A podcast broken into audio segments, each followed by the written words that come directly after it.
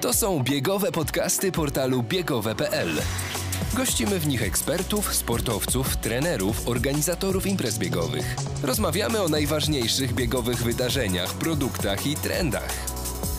Zawiązujemy buty i ruszamy. Biegacze, truchtacze, sprinterzy i maratończycy. Zapraszam na ósmy odcinek biegowych podcastów. Damian Bombol, witam was wszystkich bardzo serdecznie. Tym razem nadajemy z Łodzi, z miasta włókniarzy, ale też wybitnych biegaczy, medalistów Igrzysk Olimpijskich, Mistrzostw Europy i Świata. Jednym z nich jest nasz kolejny gość. To Piotr Kędzia, dwukrotny olimpijczyk z Aten i Pekinu. Brązowy medalista Mistrzostw Europy w sztafecie 4x400 metrów, ale też facet, który, uwaga, pokonał Usaina Bolta. Nie wierzycie? No to posłuchajcie. Zanim zaczniemy, dodam jeszcze, że podcast sfinansowano przez Narodowy Instytut Wolności i Centrum Rozwoju Społeczeństwa Obywatelskiego z programu Funduszu Inicjatyw Nowe FIO na lata 2021-2030. Cześć Piotruś. Witam bardzo serdecznie, bardzo dziękuję za zaproszenie. No nie spodziewałem się, że po tylu latach ktoś jeszcze sobie przypomni takiego, można powiedzieć, skromnego lekkoatletę, kiedy kilka, jeszcze no właściwie już ponad dekadę temu e, e, toczył zacięte boje na bieżniach tego świata, no i właściwie dzisiaj to już historia. No ale o tej historii porozmawiamy, porozmawiamy o twojej wspaniałej karierze, o tym co teraz robisz, bo cały czas jesteś związany z bieganiem, jesteś obecny, trenujesz amatorów, biegasz po Łodzi, po całym regionie, po województwie łódzkim, ale zanim do tego przejdziemy, to chciałbym jeszcze odnieść się właśnie do tej twojej kariery. Zakończyłeś ją dokładnie 11 lat temu, w 2010 roku, ale cały czas się ruszasz, sylwetka wzorowa, no i tak sobie myślę, że bieganie to cały czas twój sposób na życie. To prawda. Yy, nawet ostatnio z żoną rozmawialiśmy na ten temat i tak naprawdę no, ja sportowi zawdzięczam nie tylko bieganiu, sportowi jako takiemu, tak? No bo bieganie się wpisuje w taką piękną ideę, jaką jest sport, że sport tak naprawdę mnie wychował. I no dzisiaj już tak patrząc troszeczkę z perspektywy na to, co się wydarzyło, kiedy byłem sportowcem wyczynowym, teraz już powiedzmy jestem bardziej tutaj trenerem, amatorem, e, to ten sport jest taką, no można powiedzieć, wielką księgą mojego życia, gdzie się zapisały takie różne wydarzenia. Sport mnie ukształtował. Dzięki sportowi poznałem granice swoich możliwości. Widzę, jak to wygląda nawet z perspektywy lat, kiedy się zmieniają moje jakieś tam parametry motoryczne. Już się zdecydowanie dłużej się regeneruje niż kiedy byłem na przykład sportowcem wyczynowym Poznałem wielu wspaniałych ludzi, doświadczyłem wielu porażek, wielu sukcesów, zobaczyłem wiele ciekawych miejsc na świecie, także mm, ja naprawdę mam wielki dług wdzięczności i takie może nawet szczęście w życiu, że, że gdzieś właśnie mogłem się rozwijać sportowo. Na pewno się do tego przyczyniła w 98 roku przeprowadzka moja do Łodzi. No, większe miasto stwarza większe możliwości. E, właściwie po roku uczęszczania na lekcję WF-u nauczyciel wychowania fizycznego wychwycił gdzieś w prasie ogłoszenia jakichś tutaj takich zawodach naborowych. E, no i tak się potoczyła ta przygoda. No, zostałem AZS-iakiem, reprezentowałem AZS Łódź przez całą swoją karierę, z czego jestem e, dumny. E, właściwie jak dzisiaj wchodzę do hali, to tak czasami sam sobie mówię, je, ja już tu przychodzę ponad 20 lat do tej hali, niektórzy tak na mnie patrzą, je, tu taki stary jesteś, a tak jeszcze trochę nie wyglądasz. Także jest na pewno wiele wspomnień. Także no, jestem z tego tego dumny, tak, że, że, że to się tak wszystko e, tutaj wydarzyło. Mhm. Piotrek, e, Dwukrotnie startowałeś na Igrzyskach Olimpijskich. W Atenach w 2004 roku byłeś w szerokiej kadrze. Mm, tam nie wystartowałeś, ale, ale no można powiedzieć, że byłeś e, tutaj mhm. olimpijczykiem. W Pekinie w 2008 roku, no to już posmokowałeś tej niesamowitej atmosfery wracasz czasami do, do tych niesamowitych chwil, do tego, mm, do tego gniazda e, pekińskiego, do tego kotła, co tam się działo?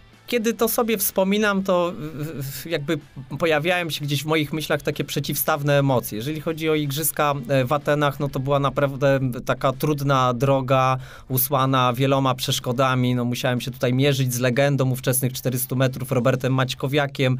E, myślę, że takie zachowania niektórych działaczy, trenerów też dla mnie nie do końca były sprawiedliwe. E, do dziś pamiętam ten pojedynek po Mistrzostwach Polski, gdzie spotkaliśmy się w Gdańsku na memoriale Żyle I tylko my się mieliśmy eliminować, jakby walczyć o te igrzyska. Bardzo duży stres, bardzo duży wysiłek.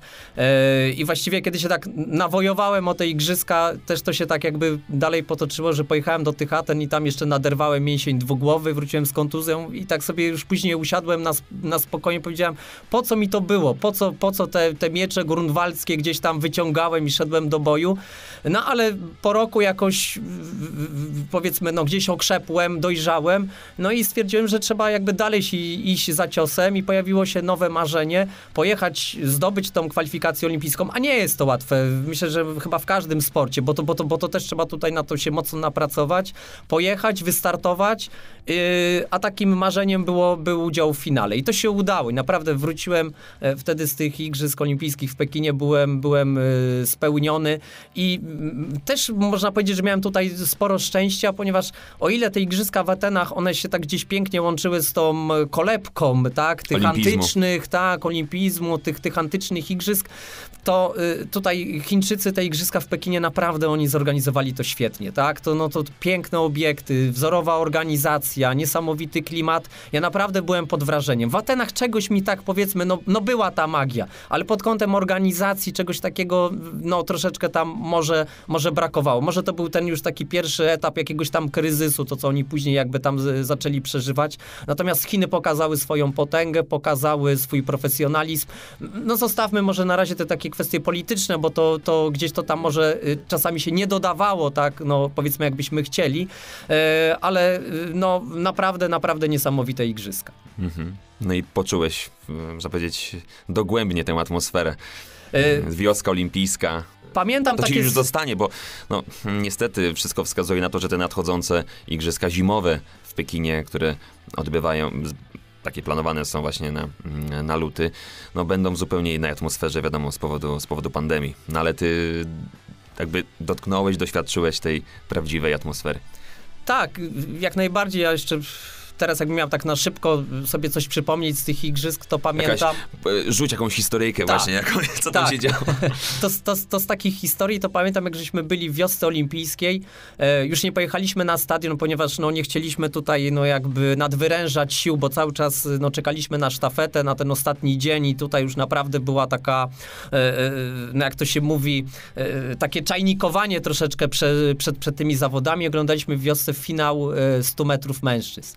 I, i, I, pamiętam, siedzieliśmy tak na krzesłach i wystartował Usain Bolt i przyznam się szczerze, że chyba przez moment nawet zwątpiłem w trochę w swoje siły, bo, bo jeszcze wtedy nie dotknęliśmy tartanu. Cały czas czekaliśmy na eliminację, na finał yy, i wtedy to, co zrobił Bolt, czyli na tym 70-80 metrze, jak wybieg, uderzył się pięścią w klatkę piersiową i wpadł i to było 9,69, to po, po, po, tym całym wydarzeniu poszedłem, pamiętam, do pokoju, mówię, kurczę, czy tam nas nie zmiotą z powierzchni ziemi, tak? 9,69, jeszcze ktoś pozdrawia publiczność i robi to 10 metrów przed stawką biegu.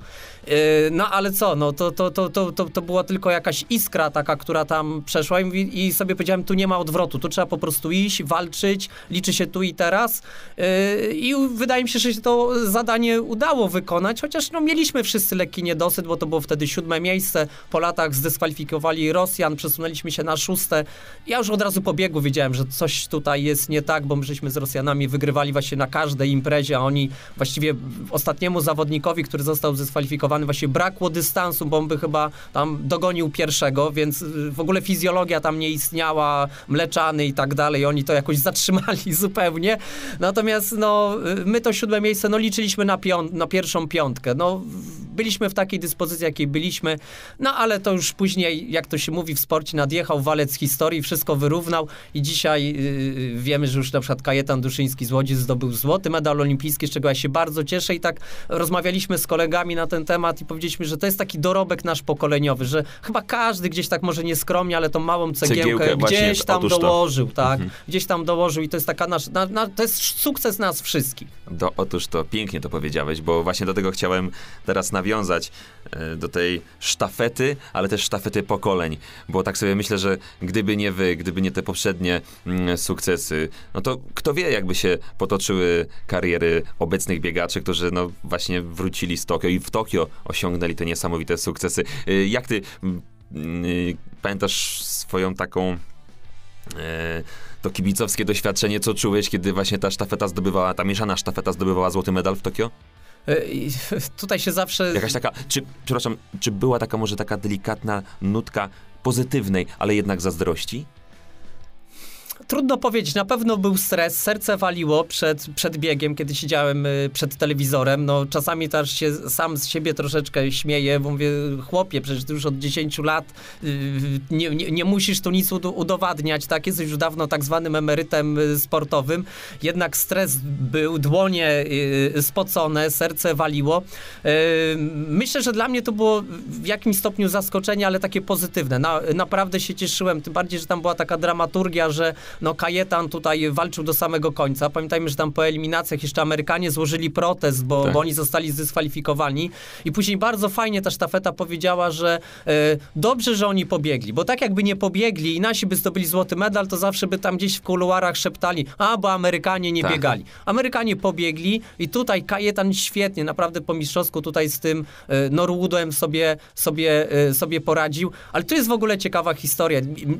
Dla mnie te igrzyska w ogóle były niesamowite pod tym kątem, że wydawało mi się, że jak już powiedzmy mam do czynienia z- ze sportem jako takim ponad 20 lat, gdzieś blisko bycia sportem wyczyną, że już jest trudno, żeby mnie coś zaskoczyło, to tu mnie zaskoczyło, bo Kajetan jest takim zawodnikiem, bardzo zdolnym, bardzo pracowitym, to jest bardzo mądry, dojrzały y, chłopak, ale przez wiele lat tam coś nie wychodziło, cały czas. A to jakaś kontuzja, a to jakaś choroba. I właściwie on chyba w jednym z wywiadów powiedział, że w sumie to on już myślał o zakończeniu kariery, tak? Dla niego sam wyjazd na Igrzyska to już był sukces, bo już jakby uzyskał to szlachectwo bycia tym, tym olimpijczykiem, no a tutaj jeszcze wrócił z medalem olimpijskim. Mało tego, on jeszcze wrócił i on jeszcze połamał 45 sekund, on się z, zaczął zbliżać do rekordu e, Polski. Także to jest No taka i- niesamowita historia i tu byłem mega po prostu zaskoczony. I jeszcze tylko króciutko powiem. Patryk Dobek, tak? E, Chłopak, który Brązowy pół medalista roku na 800 trenował 800 metrów i weźmy sobie przykład Adama Były Ksztota, płotkarz. tak? Weźmy Adama Ksztot, który przez dzi- 10 lat chyba ta jego ta kariera już tak Mistrz. mówię, mówię w zaokrągleniu, Dominator. dobija się gdzieś do tego podium olimpijskiego i, i póki co nie zdołał, oby mu się to udało. No nie było go jeszcze w finale, tak? Liczymy, Nie, że... Mhm. był- nie był jeszcze w finale, dokładnie, ale to były inne czasy, bo 800 metrów trochę innymi prawami się rządzi, bo tam są czasami szachy, jest hazard. a czasami Jak- wchodzi Rudisza i mówi, wy se tutaj grajcie w szachy, bądźcie se profesorami, ale ja jadę od początku do końca. Więc trzeba się czasami znaleźć też w odpowiednim miejscu i czasie. Adam, no proszę zobaczyć, medal Mistrzostw Świata Europy, a tego najcenniejszego Mhm. krążka nie ma. Tak se, jeszcze, jeszcze Mhm. jedną rzecz, bo Damian, bardzo ciekawe pytania zadajesz. Y, Tomek Majewski.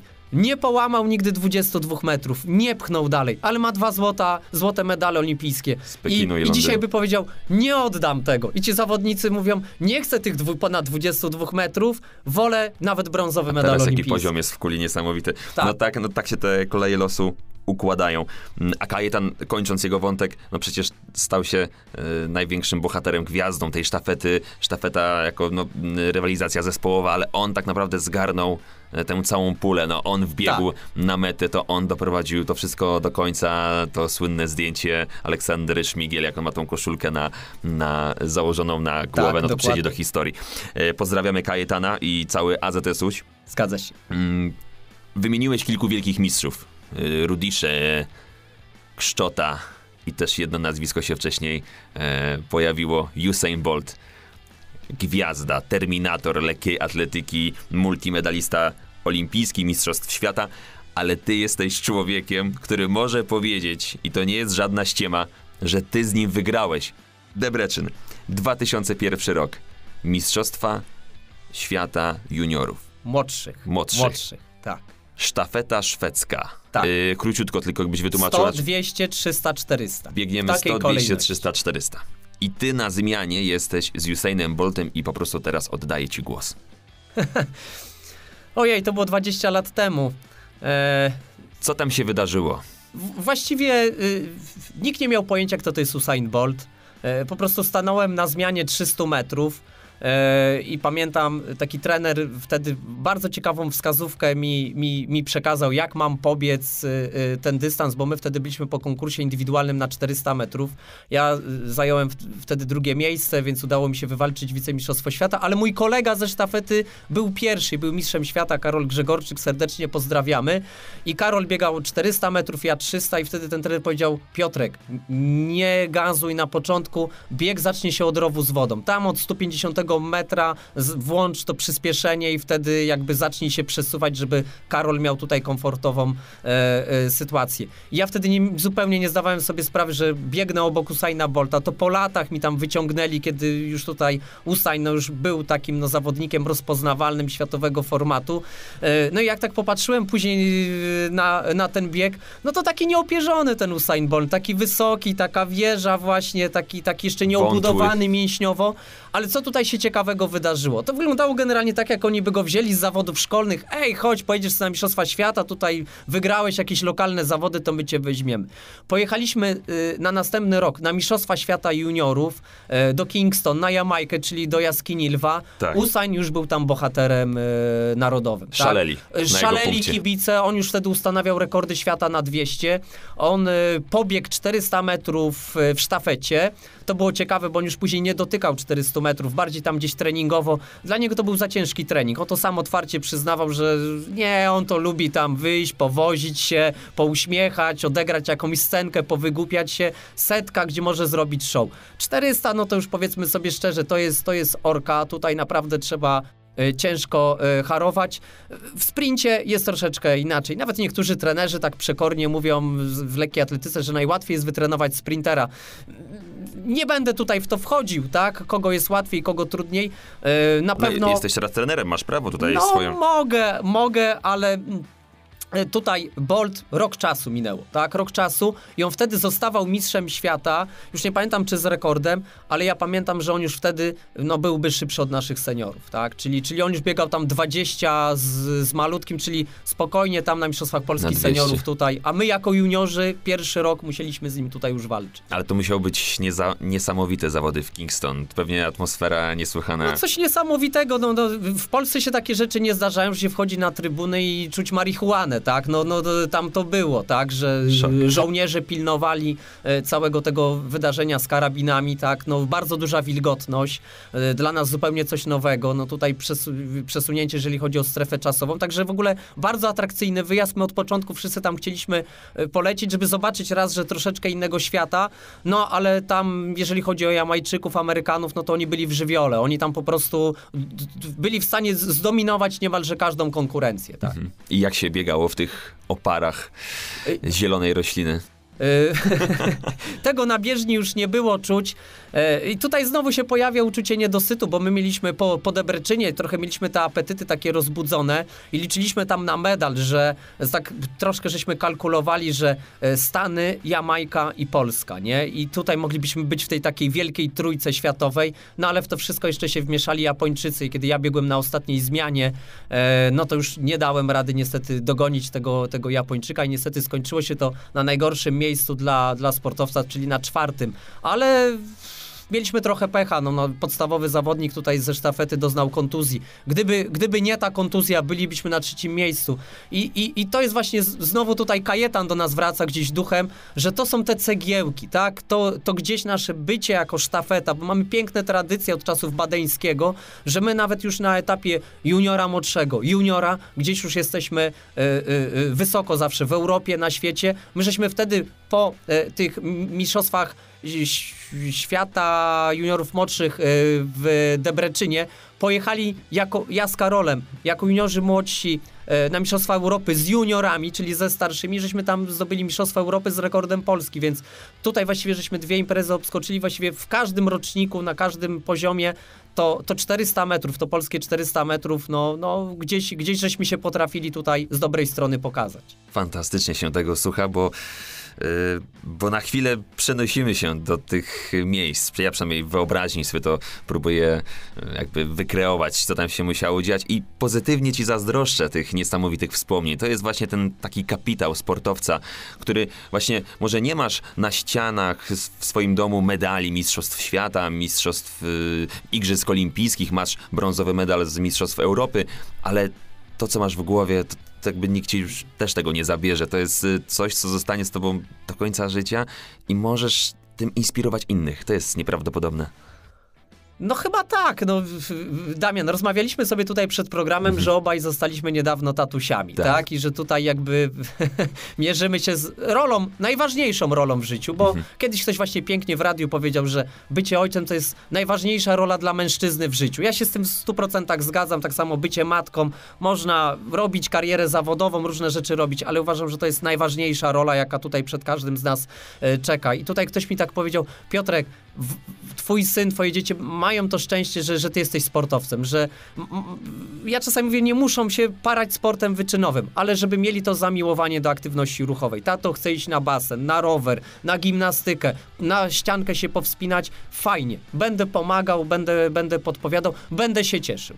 Pięknie, Bardzo. pięknie, bo jesteśmy herosami, no jesteśmy prawie, bym powiedział, takimi niemalże bogami dla dzieci. To to, co my im pokazujemy, to jakie tutaj standardy wyznaczamy, no to oni podążają za nami. To też ogromna odpowiedzialność, ale też później pewnie niesamowita satysfakcja. Ogromnie na to liczę, że tak właśnie będzie, że w tym cały czas sportowym duchu, w sportowym stylu będziemy się e, rozwijać.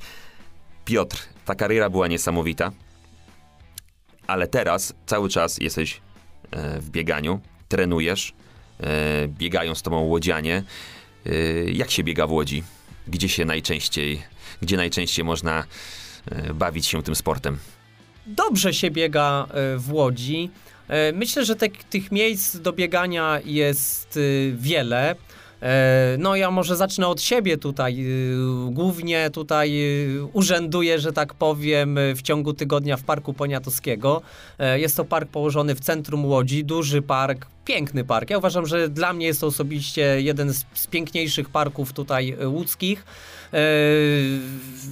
I tam, I tam po prostu sobie e, biegam, ćwiczę tutaj e, ze swoimi zawodnikami podopiecznymi. Tutaj jeszcze jest taki jakby dobry układ organizacyjny, że niedaleko jest stadionik Politechniki Łódzkiej. Mamy tam bieżnię tartanową 200-metrową, więc jak się robi ciepło, to ja z przyjemnością zabieram tam biegaczy, możemy sobie zrobić jakiś akcent wytrzymałości szybkościowej, ale przede wszystkim możemy usiąść, czyli coś zrobić w pozycjach niskich, czyli e, popracować nad mobilnością, nad stabilizacją, no bo w parku to jest różnie, no teraz jest zimno, nie, nie, nie, da się, a z kolei w lecie no gryzą komary, mogą być jakieś kleszcze, trawa trochę tam gryzie, a, a, a tutaj no jakby mamy taką możliwość. Drugim takim fajnym miejscem jest Park na Zdrowiu, gdzie jest jeszcze troszeczkę więcej miejsca do biegania. Jest ta ścieżka tartanowa, to jest coś tak, fajnego. Dwukilometrowa, tak? Dwukilometrowa, tak. No to jest coś, coś takiego y, no naprawdę niespotykanego tutaj w skali łódzkiej. Jest to jedyny park właśnie ze ścieżką tartanową. Też się tam bardzo przyjemnie biega, chociaż y, są też takie momenty, że jest tam tak fajnie, że czasami bywa tłoczno, bo tam mhm. popołudniami to przychodzą rolkarze, biegacze, rowerzyści, rodziny, tak? I, i tutaj no, no, trzeba być troszeczkę skoncentrowanym. No i oczywiście łagiwniki, tak? Y, y, Arturówek. Arturówek, łagiwniki, piękny las, tak? Gdzie można troszeczkę odpocząć od takiego zgiełku miejskiego i po całym tygodniu wyjść na łono natury i sobie pobiegać i się zregenerować. No a jeszcze są oczywiście tutaj inne parki, tak? Park 3 Maja z piękną górką, tak, bo tutaj z, w Łodzi z górkami jest troszeczkę problem. No, o, w właśnie jest City więcej. Trail tak. odbywa i, tak. i, i, trasa przechodzi przez tą górkę. Dwa razy, dwa, dwa razy, I, i, I, ta górka potrafi dać w kość, także jak ktoś tam sobie wpisuje w trening jakieś podbiegi, ja jak jestem w tamtej części Łodzi, to zawsze sobie korzystam, zwłaszcza teraz w okresie przygotowawczym y, z tej górki, bo tam jest i fajne nachylenie, można troszeczkę właśnie się y, wzmocnić, no i jest gdzie pobiegać w parku tam Baden-Powella, 3 maja, bo te parki się łączą. Także jest gdzie pobiegać, no i oczywiście AZS, no, no mój drugi dom, że tak powiem, matecznik, gdzie mamy y, dwa stadiony lekkoatletyczne, mamy halę, tak, to jest też duży plus, że możemy sobie zimą wejść do hali. Y, powstał teraz piękny obiekt na RKS-ie. No właśnie, do tego y, To też trzeba powiedzieć, no chociaż ja tutaj powiem, że to 15-20 lat za późno, a szkoda, ale w końcu ta bieżnia powstała przejeżdżając tam często rowerem, śledziłem tutaj, jak, jak, jak ta budowa przebiegała. Cieszę się, że to tak sprawnie poszło, że już tam te pierwsze odbiory tam techniczne, wszystko, wszystko poszło z powodzeniem i cieszę się, że już będą dwa obiekty na mapie łódzkiej, gdzie zawodnicy będą mogli w godnych warunkach trenować i nawet to tak chyba dobrze, nawet pod, pod, pod kątem takim psychologicznym, że nawet nie tylko zawody na AZS-ie, ale można trochę się gdzieś przenieść i jakby no trochę na innej bieżni pobiegać. Także yy, no rozbudowuje się nam powoli ta infrastruktura tutaj taka e, w Łodzi. No i jeszcze jest e, stadion lekkoatletyczny na Stokach, tam przy ulicy Potokowej, ale tam już coraz rzadziej niestety zagląda. No ale z tego, co opowiadasz, to wyłania się naprawdę taki obraz y, miasta, gdzie y, ta infrastruktura do uprawiania sportu rekreacyjnego jest, y, powiedziałbym, naprawdę na wysokim poziomie. Jest na wysokim poziomie, i, ale to, to powiedziałbym, to jest tylko jedno skrzydło, jedna strona medalu. I ja też jakby z taką radością obserwuję, że coraz więcej młodych y, ludzi, dzieci Korzysta. garnie się do no lekkiej właśnie, atletyki. Powstało coraz więcej zajęć, jest organizowanych i tutaj naprawdę y, te zajęcia przeżywają y, renesans, tak? No ja byłem dzisiaj rano na AZS-ie i mój kolega prowadził zajęcia z grupką 20-osobową, jeżeli chodzi o dzieci, tak? Więc tutaj ten, ten, ta selekcja, ten nabór, ten pion taki szkoleniowy, no on jest, on, on po prostu działa, a te obiekty przyciągają, tak? No najgorzej jest wtedy, kiedy no nie ma obiektów, nie trenują, albo są obiekty i nie trenują. A teraz jest taka no, chyba najlepsza sytuacja, najlepszy wariant, są obiekty i one są jeszcze modernizowane, bo nas na, nas na AZS-ie tutaj i chwała tutaj władzom, yy, chwała tutaj zarządowi AZS-u, że będzie modernizowana na wiosnę hala. Yy, AZS to jest w ogóle duży kompleks, wymieniono też nawierzchnię tenisową, więc, więc tutaj są działania, miasto to dostrzega, tak, że, że, że, że są też inne sporty i mnie to zawsze bardzo tutaj cieszy. Tak? Super. No ale oprócz tego też e, wyłania się taki fajny obraz Łodzi jako zielonego miasta, no sporo tych parków i to takich e, to prawda. uroczych. O, i... to jest ciekawe, Damian, bo tutaj trzeba jakby zerwać z pewnym stereotypem, bo zawsze to się Łódź tak... szara, smutna, to się tak ciągnie. To jest zielone miasto. To się tak ciągnie jeszcze, chyba pamiętam, jeden z y, pisarzy chyba tam w, w, okresie zaborów, czy w okresie międzywojennym, już sobie nie przypomnę, był w Łodzi i później napisał, że to jest brzydkie, brudne miasto. Ja, I, ja narobił, za... I narobił nam tutaj. I tak, i, i to tak dziesięcioleciami, setkami lat, przepraszam te setki, ale sto lat to tak gdzieś to pokutuje. Ja pamiętam, że zawsze się lubiłem wspierać na obozach sportowych, jak żeśmy się spotykali z różnych tutaj miast, z Wrocławia, z Gdańska, z Warszawy, które miasto jest piękniejsze, każdy chciał jakoś tutaj udowodnić. No, ja wtedy przyjąłem, przyjmowałem takie stanowisko, że Łódź jest miastem pięknym, ale zaniedbanym. I, i, I dzisiaj Łódź uważam, że pokazuje to swoje piękno. No ten program rewitalizacji kamienic, mamy piękne kamienice. Naprawdę kiedyś jechałem na zawody sportowe w pociągu i pani, która była radną miasta Poznania, powiedziała mi taką miłą rzecz, jak się dowiedziała, że jestem z Łodzi, że proszę pana, dla mnie Łódź Piotrkowska to jest e, Europa Zachodnia. Ja lubię z koleżankami pojechać sobie tam na zakupy, mówię, matko święta, w końcu kogoś spotkałem, kto lubi Łódź. Ale powiem jeszcze y, troszkę, troszeczkę inaczej. Ja lubię troszeczkę tą, taki mrok tej łodzi takiej przemysłowej. Naprawdę lubię ten industrial i czasami mam mieszane uczucia, jak odnowią jakąś kamienicę, no fajnie, że odnowili, ale jak taka czasami była obdrapana, tam jakiś tynk odleciał, ta kamienica miała swoją historię też, tak? E, ona wiele przeżyła, wiele widziała, więc e, mnie się ten taki klimat industrialny Łodzi podoba. W ogóle takie klimaty starych fabryk, księży młyn, połączenie czerwonej cegły z zielenią. E, ja naprawdę, no tak jak mówiłem, że tutaj gdzieś wrosłem w sport, to yy, do Łodzi się przywiązałem. Po prostu ją polubiłem taka, jaka ona jest, nawet z tą taką brzydotą, z czasami różnymi jakimiś niedoskonałościami, bo mi się wydaje, że w ogóle człowiek jest tak skonstruowany, że ma taką swoją jasną, jakąś mroczną, jakąś troszeczkę gdzieś tam stronę, na którą może troszeczkę pracuje, albo tam gdzieś ją kontroluje, ujarzmia. To jest tak troszeczkę jak w tym serialu Lyncha Twin Peaksie, nie? Że, że to są te dwa takie szczyty, tam są dwa światy, nie? Jeden taki dobry, mało miasto miasteczkowy, a drugi taki ukryty, który coś tam ma w sobie jakieś takie tajemnice, które no y, y, czasami są może nawet i przerażające. I Łódź, no ta ziemia obiecana w cudzysłowie, nie? Bo to nie była taka ziemia obiecana, to dla niektórych no było takie miasto, które może zadało nawet im dużo bólu w życiu, ale to może w jakimś stopniu nas może gdzieś wzmacnia, uszlachetnia, tak, i, i dzisiaj no, na, na pewno się cieszę, tak, Łódź stała na pewno innym miastem niż chociażby to, co było 15-20 lat temu, kiedy w 98 roku przyjechałem do Łodzi, to, to jest dzisiaj, to jest, są zupełnie dwa inne miasta. No, mówi się miasto włókniarzy, to y, może niedługo y, przyjmie przydomek miasto biegaczy, tak? Bo, bo, bo, rzeczywiście fajnie to brzmi. Ty jesteś pasjonatem tego miasta. Mm, tutaj sobie znalazłem taką informację, że napisałeś pracę magisterską, w której nawiązałeś do historii Łodzi. Mm, tytuł twojej pracy brzmiał Geneza i rozwój idei olimpizmu miasta Łodzi w pierwszej połowie XX wieku.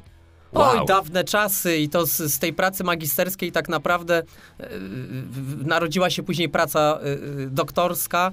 E, zresztą historia szeroko pojęta zawsze gdzieś była moim hobby. Mhm. mam też taki zwyczaj, że, że jak biorę jakiś tam wieczorny prysznic, kończę dzień, to lubię sobie coś z YouTube'a w temacie historii nastawić.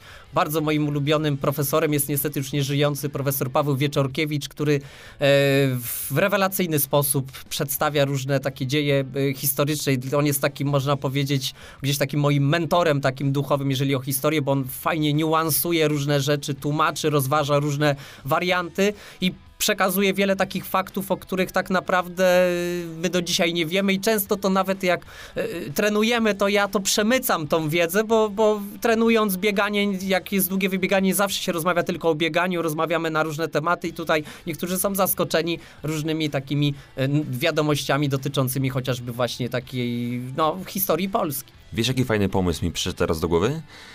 W Warszawie kiedyś uczestniczyłem w takiej... Mm, ciekawej wycieczce biegowej po stolicy, gdzie biegaczka, właśnie wszyscy byliśmy ubrani w dresy, w stroje, e, w stroje biegowe, e, biegaliśmy po centrum Warszawy i zatrzymywaliśmy się przy ciekawych miejscach. Wbiegaliśmy do różnych bram, to było połączenie zwiedzania miasta z, przy okazji z takim z, e, fajnym, takim dłuższym, spokojnym rozbieganiem. Nie myślałeś o tym, żeby może coś takiego kiedyś tutaj w Łodzi zrobić? Bo ja z wielką chęcią bym się do ciebie tutaj przyłączył i, i chciałbym, żebyś mi tutaj e, jakby swoją też energią, swoją pasją i wiedzą tutaj porwał, a przy okazji byśmy zrobili fajny trening. Damian, no myślę, że jest to ciekawy pomysł. Słuchaj, no, e, Czemu nie? E, chciałem zapałem. powiedzieć, że, że takie akcje już miały miejsce mhm. w Łodzi, chociażby organizowane przez oddział sportu i turystyki Muzeum Miasta Łodzi, kiedy to była taka wycieczka rowerowa, gdzie jakby odwiedzano dawne boiska z okresu międzywojennego. Dzisiaj to są takie, no można powiedzieć, place, które gdzieś tam stoją odłogiem albo już je po prostu wykupili deweloperzy, więc no ta historia niestety się gdzieś tutaj zaciera. E, jest też wiele tutaj marszów takich historycznych, no tutaj na, znany tutaj historyk miasta Łodzi Ryszard Bonisławski, e, no on tutaj oprowadza i przybliża tą historię naszego miasta. To są wszystko bardzo ciekawe rzeczy, bo my tak czasami codziennie mijamy gdzieś tam w pośpiechu e, właśnie różne miejsca w Łodzi, a one naprawdę mają nam do przekazania jeszcze bardzo ciekawą historię. Ale jeszcze tak podsumowując, w ogóle w bieganiu fajne jest to, że za pośrednictwem biegania biegania właśnie można poznawać historię, można poznawać ludzi, można pomnażać zdrowie, można pomagać innym poprzez bieganie. Przecież jest masa biegów charytatywnych, chociażby Business Run, tak, największe takie wydarzenie e, w skali e, naszego e, kraju, czy w skali światowej Wings for Life, tak? Mhm. Także tutaj myślę, że fajnie jest, kiedy właśnie jest, ja się bardzo cieszę, kiedy jest bieganie czymś więcej niż tylko wyjściem i zrobieniem dwóch pętelek, czy tam uzbieraniem kilometrów, kiedy z tego coś na przykład jeszcze więcej tutaj może wynikać. Tak? Super. A z twojej obserwacji, z obserwacji mm, trenera, cały czas masz styczność z amatorami, mm, to na przykładzie Łodzi, Łodzianie biegają coraz częściej, czy jednak y, ta pandemia sprawiła, że ta motywacja spadła, y, niektóre zawody poodwoływane, czy tutaj ciężej teraz zmotywować mieszkańców Łodzi, a może też i w ogóle całego województwa do uprawiania sportu, w tym przypadku biegania, czy jest tutaj jednak nadzieja, że, że to się, nawet jak, jak był delikatny dołek, to zaraz będzie jakaś górka? Znaczy tak, no na pewno będzie trudno jakąś tutaj, no nie wiem, wypracować jakąś syntezę. Natomiast ja powiem y, y, y, z mojego doświadczenia, jak to przebiegło przez te ostatnie dwa lata, y, można powiedzieć tak, jedni przestali, ale drudzy zaczęli, tak? Czyli te osoby, które gdzieś się powiedzmy, no poddały, czy musiały z różnych względów zrezygnować tutaj z biegania, z treningów, na ich miejsce się pojawiły nowe osoby i są zaangażowane i tutaj nawet epidemia ich nie przerażała, bo żeśmy y, y, naprawdę tutaj, no starali, starali się radzić jak mogliśmy, y, y, ułatwiliśmy sobie licencje zawodnicze, trenowaliśmy po parkach, trenowaliśmy w domu, więc tutaj tak naprawdę tylko wtedy, kiedy był ten twardy lockdown, no to po prostu zdalnie, ale to na szczęście trwało krótko, e, więc mi się, mi się wydaje, że to się po prostu gdzieś zbilansowało. Natomiast otrzymuję też takie sygnały, y, że no w zawodach jakby troszeczkę mniej ludzi bierze udział, ale tutaj nie chciałbym generalizować, tak? Czyli, czyli może jeszcze, może jesteśmy po prostu gdzieś tam poobijani troszeczkę jeszcze po, po, po, po tej epidemii, natomiast ja nie zauważyłem, żeby tutaj był jakiś odpływ ludzi, także chyba na, natura nie lubi próżni. No. Mhm. Nawet jeżeli gdzieś się coś tam na moment zamrozi, to, to musi to być ta odwilż. Coś, to, to się rodzi coś nowego, po prostu. Mhm. Jasne. Masz swoje ulubione miejsca tutaj do biegania? Powiedziałeś Park Poniatowskiego, a jeśli chodzi o województwo łódzkie, domyślam się, że to jest Spała, yy, kolebka tutaj olimpijczyków, a może jakieś inne miejsce? To znaczy tak, w Spale na pewno byłem bardzo często, w Spale się całkiem nieźle czułem, natomiast ja generalnie byłem typem zawodnika, który się y, zawsze dobrze czuł blisko morza, blisko dużej wody. Bardzo lubiłem jeździć na obozy takie powiedzmy jakieś letnie, szlifujące formy jakieś tutaj w postaci BPS-u, jakiegoś bezpośredniego przygotowania startowego do Trójmiasta. E, tam był ośrodek, tam nie wiem czy jeszcze jest ośrodek przygotowań olimpijskich e, w Gdańsku. E, mnie, mnie się bardzo udziela ten taki klimat morza, to, że ludzie odpoczywają, chodzą zadowoleni. Nie wiem, od razu potrafiłem złapać jakiś luz. I tak jak jeżeli wrócimy jeszcze do tych Igrzysk Olimpijskich w 2008 roku, to mnie bardzo dużo dał obóz y, w Hiszpanii, w takiej miejscowości Joret de Mar, znanej skądinąd, bo to taka miejscowość wczasowa. I to było właśnie tam przy samej plaży, ośrodek. Bardzo lubiłem po ciężkim treningu wyjść, przespacerować się promenadą, usiąść gdzieś na ławeczce, zobaczyć jak ci ludzie odpoczywają. I wydaje mi się, że wtedy chyba naprawdę y, bardzo mi się to przy, przysłużyło, bo no, wypracowałem tak naprawdę życiową formę i właściwie jak już wróciliśmy do kraju, to y, no ja już wiedziałem po prostu, że, że jestem w stanie tutaj y, y wywalczyć sobie to takie żelazne miejsce w sztafecie. Mhm. Ty jako sprinter miałeś y, trudność później w takim mm, na takim sportowej emeryturze prze, przenieść się na dłuższe dystanse. Pamiętam twoje wyniki to spokojnie jakby schodziłeś mm. poniżej 40, grubo tak, poniżej tak. 40 minut na 10 kilometrów. Czy to było dla, dla ciebie taka, dla twojego organizmu taka rewolucja, jeśli chodzi o... No takie... było to coś innego, yy, zdecydowanie. No ja byłem w ogóle, jakby miałem w ogóle inną filozofię biegania, tak? No to jest 400 metrów, to jest no niecałe 40... Jak to mówi, przepraszam, jak to mówi Adam Krzczot, biegniesz, bo kiedyś mi wyjaśnił, na czym polega tajemnica 400 metrów. 300 metrów w pałę, a później tylko przyspieszasz. tak, no to się tak żartobliwie mówi, bo...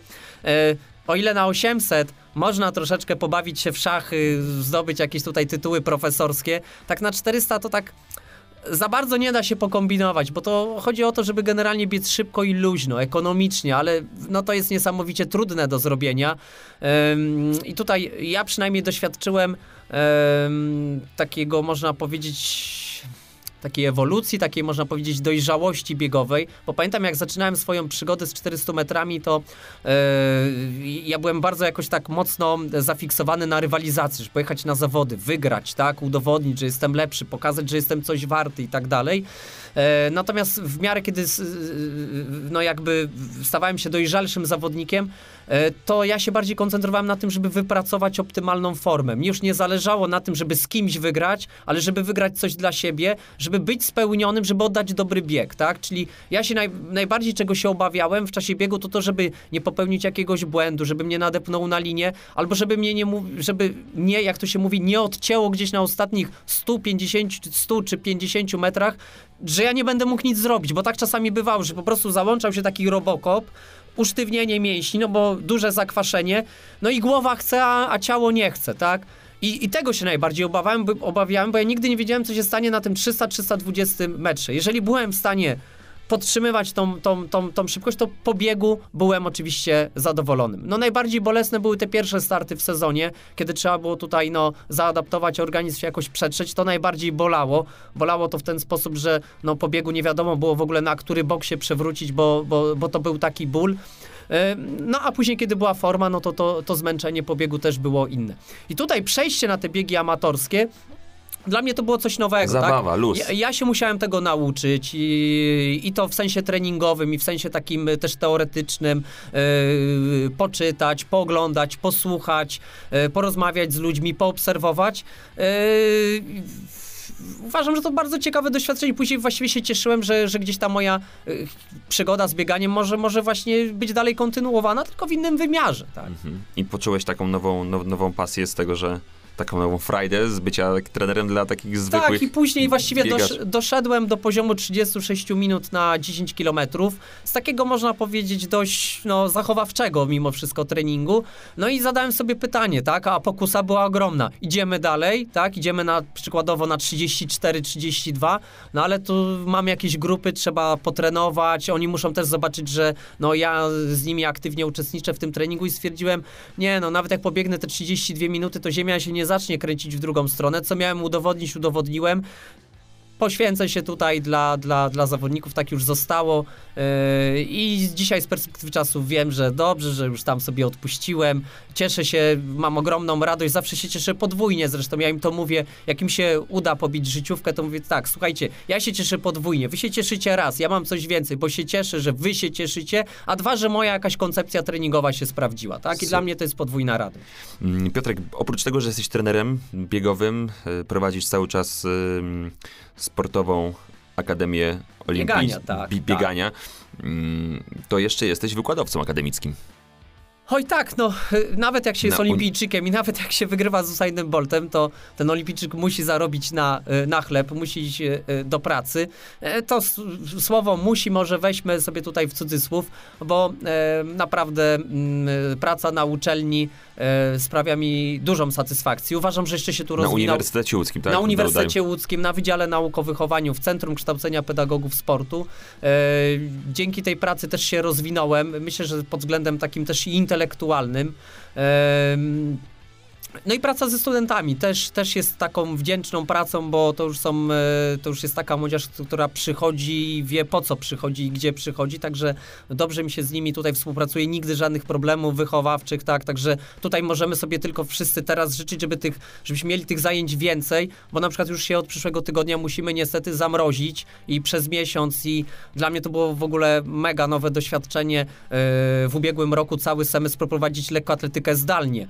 E, I, jak, I tak, jak dałeś radę? A no właśnie, Damian. Ja, ja, ja też na początku nie wiedziałem jak, pytałem niektórych i, i nie uzyskałem tej odpowiedzi satysfakcjonującej ale wymyśliłem. Wymyśliłem w czasie biegania, mózg się dobrze dotlenia wtedy jak się biega. Stwierdziłem, że jak mam takie konkurencje do nauczania, bo oni mieli to w programie, pchnięcie kulą, rzut oszczepem, e, skok w dal, skok wzwyż, bieg na 100 metrów, bo to robiliśmy robimy w semestrze jesiennym, to ja e, wyspecyfikowałem poszczególne fazy techniczne, czyli krok skrzyżny z odprowadzeniem, czyli kijek w rękę, skok w dal na krzesełku, imitacja e, lądowania. Jeżeli chodzi o bieg na 100 metrów, pokazanie skipu A, skipu B, skipu C, na odcinku 10 metrów przodem, tyłem, to co się da.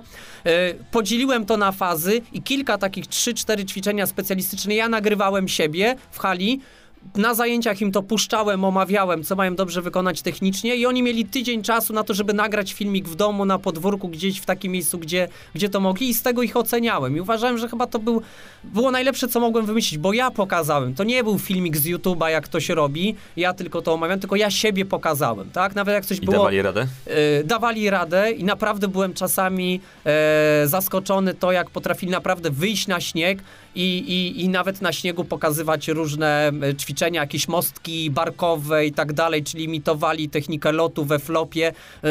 Yy, uważam, że tutaj żeśmy się obronili, ale yy, koniec końców powiedziałem sobie, że, że to niestety nie zastąpi tego, co, co można zrobić w realu, choćbym nie wiadomo jak się starał, ponieważ widziałem, że na tych filmikach popełniali czasami proste błędy. Yy, I ja wiedziałem, że gdybym stał obok nich i powiedział stopa wyżej, biodro mocniej, to, to, to tych tak zwanych szkolnych błędów by nie popełniali, oni by dopiero później napotykali trudności gdzieś dalej. Więc tutaj no, ta epidemia no niestety, niestety troszeczkę nam tutaj Mhm. e, e, czasami doskwiera. Piotr, e, będziemy kończyć, a na koniec zaplanowałem trochę prywaty. Mam coś dla ciebie. Jej. To jest e, rzecz, którą mi pożyczyłeś dokładnie w 2013 roku. Ja na podstawie tego materiału napisałem. pamiętam, nie wiem, o co napisałem, chodzi. napisałem tekst właśnie o tym, że Polak, który pokonał Usaina Bolta. To jest, słuchajcie, mam w ręku kasetę VHS Mistrzostwa Świata Juniorów mm, Debrecen 2001 rok. I Piotr, chciałbym cię przeprosić, że 8 lat trzymałem tę kasetę w domu.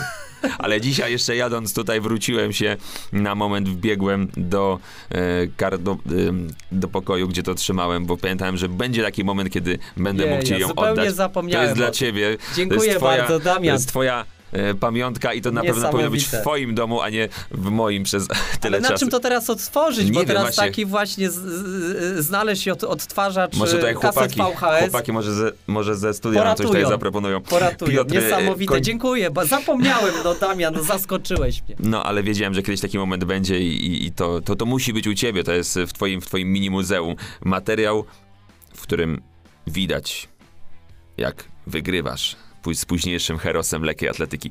Piotr, każdy odcinek naszego podcastu kończymy yy, z pytaniem do naszego gościa. Trzy powody, dla których warto biegać. Piotr Kędzia. Ojej, Damian, zaskoczyłeś mnie. E, myślę, że przede wszystkim dla siebie, tak, żeby rozwijać się fizycznie, bo e, dla mnie najpiękniejszym ideałem wychowawczym to jest kalos kagatos, ten grecki, czyli rozwój ducha i ciała.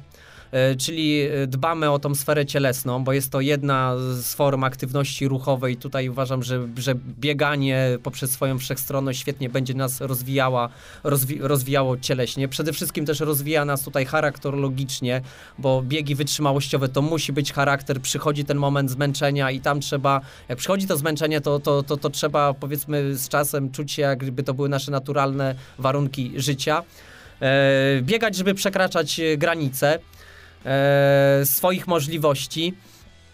No i dla mnie jeszcze ważny w bieganiu jest chyba kontakt też z naturą, z przyrodą. Ja to po prostu lubię, tak? Wyjść na łono natury, yy, siedzi się w domu, pracuje się gdzieś w pomieszczeniu, wyjście tak, yy, no właśnie, yy, pooglądać te pory roku. Zawsze yy, lubię obserwować, jak przychodzi wiosna, kiedy po tej zimie ta przyroda jest taka wymęczona i jak się pojawiają te pierwsze listki, jak trawa ma taki bardzo jaskrawy kolor. Kocham to i jak Oj. widzę te, te, te liście, później tam się ptaszki jakieś pojawiają. Takie małe rzeczy mnie bardzo cieszą zawsze i to, to mi dodaje energii na co dzień. I niech to będzie najpiękniejsza puenta tej rozmowy. Piotr Kędzia, dwukrotny olimpijczyk, człowiek, który pokonał Usaina Belta, Bolta. Będziemy to powtarzać, bo trzeba to powtarzać. Ciągnie się trzeba to za mną. I, I to jest super, ale przede wszystkim pasjonat biegania, trener, wykładowca akademicki, człowiek, który kocha życie, kocha świat. Dziękujemy, że byłeś Dziękuję naszym gościem. bardzo, y, Damian. Jak przypomnę tutaj naszym widzom, słuchaczom, że to ty odkryłeś tego Usaina Bolta i ty go tutaj jakby ten mój pojedynek e, wyciągnąłeś na światło dzienne. Także Dziękuję. tobie za to dziękuję. Ale to ty mi kiedyś musiałeś przecież jakoś, no musiałem to skądś gdzieś tam, nie wiem, choć czy od ciebie, kiedyś... 2013 rok, Dobra, kto to pamięta? nie wracajmy. Pozdrawiamy wszystkich biegaczy z Łodzi, pozdrawiamy wszystkich biegaczy w województwie łódzkim, pozdrawiamy wszystkich biegaczy w Polsce. Jeżeli macie ochotę, to wpadajcie do Łodzi, bo tutaj jest naprawdę gdzie biegać i, i tutaj mm, to jest zielone miasto, które sprzyja, fajna infrastruktura, odkrywajmy to miasto. Mam nadzieję, że w 2022 roku, mm, w tym nadchodzącym, w końcu będziemy mogli się pobawić również na e, maratonie łódzkim, który mm, od, y, no, od 2019 roku nie może się odbyć z wiadomo jakich przyczyn, więc trzymamy kciuki, żeby to znowu było piękne święto biegania. I co, no ruszajmy się i, I bądźmy optymistami. i bądźmy optymistami. Wszystko będzie dobrze, wszystkiego dobrego. Dziękujemy bardzo. Podcast sfinansowano przez Narodowy Instytut Wolności. Centrum Rozwoju Społeczeństwa Obywatelskiego z programu Funduszu Inicjatyw Nowe FIO na lata 2021-2030.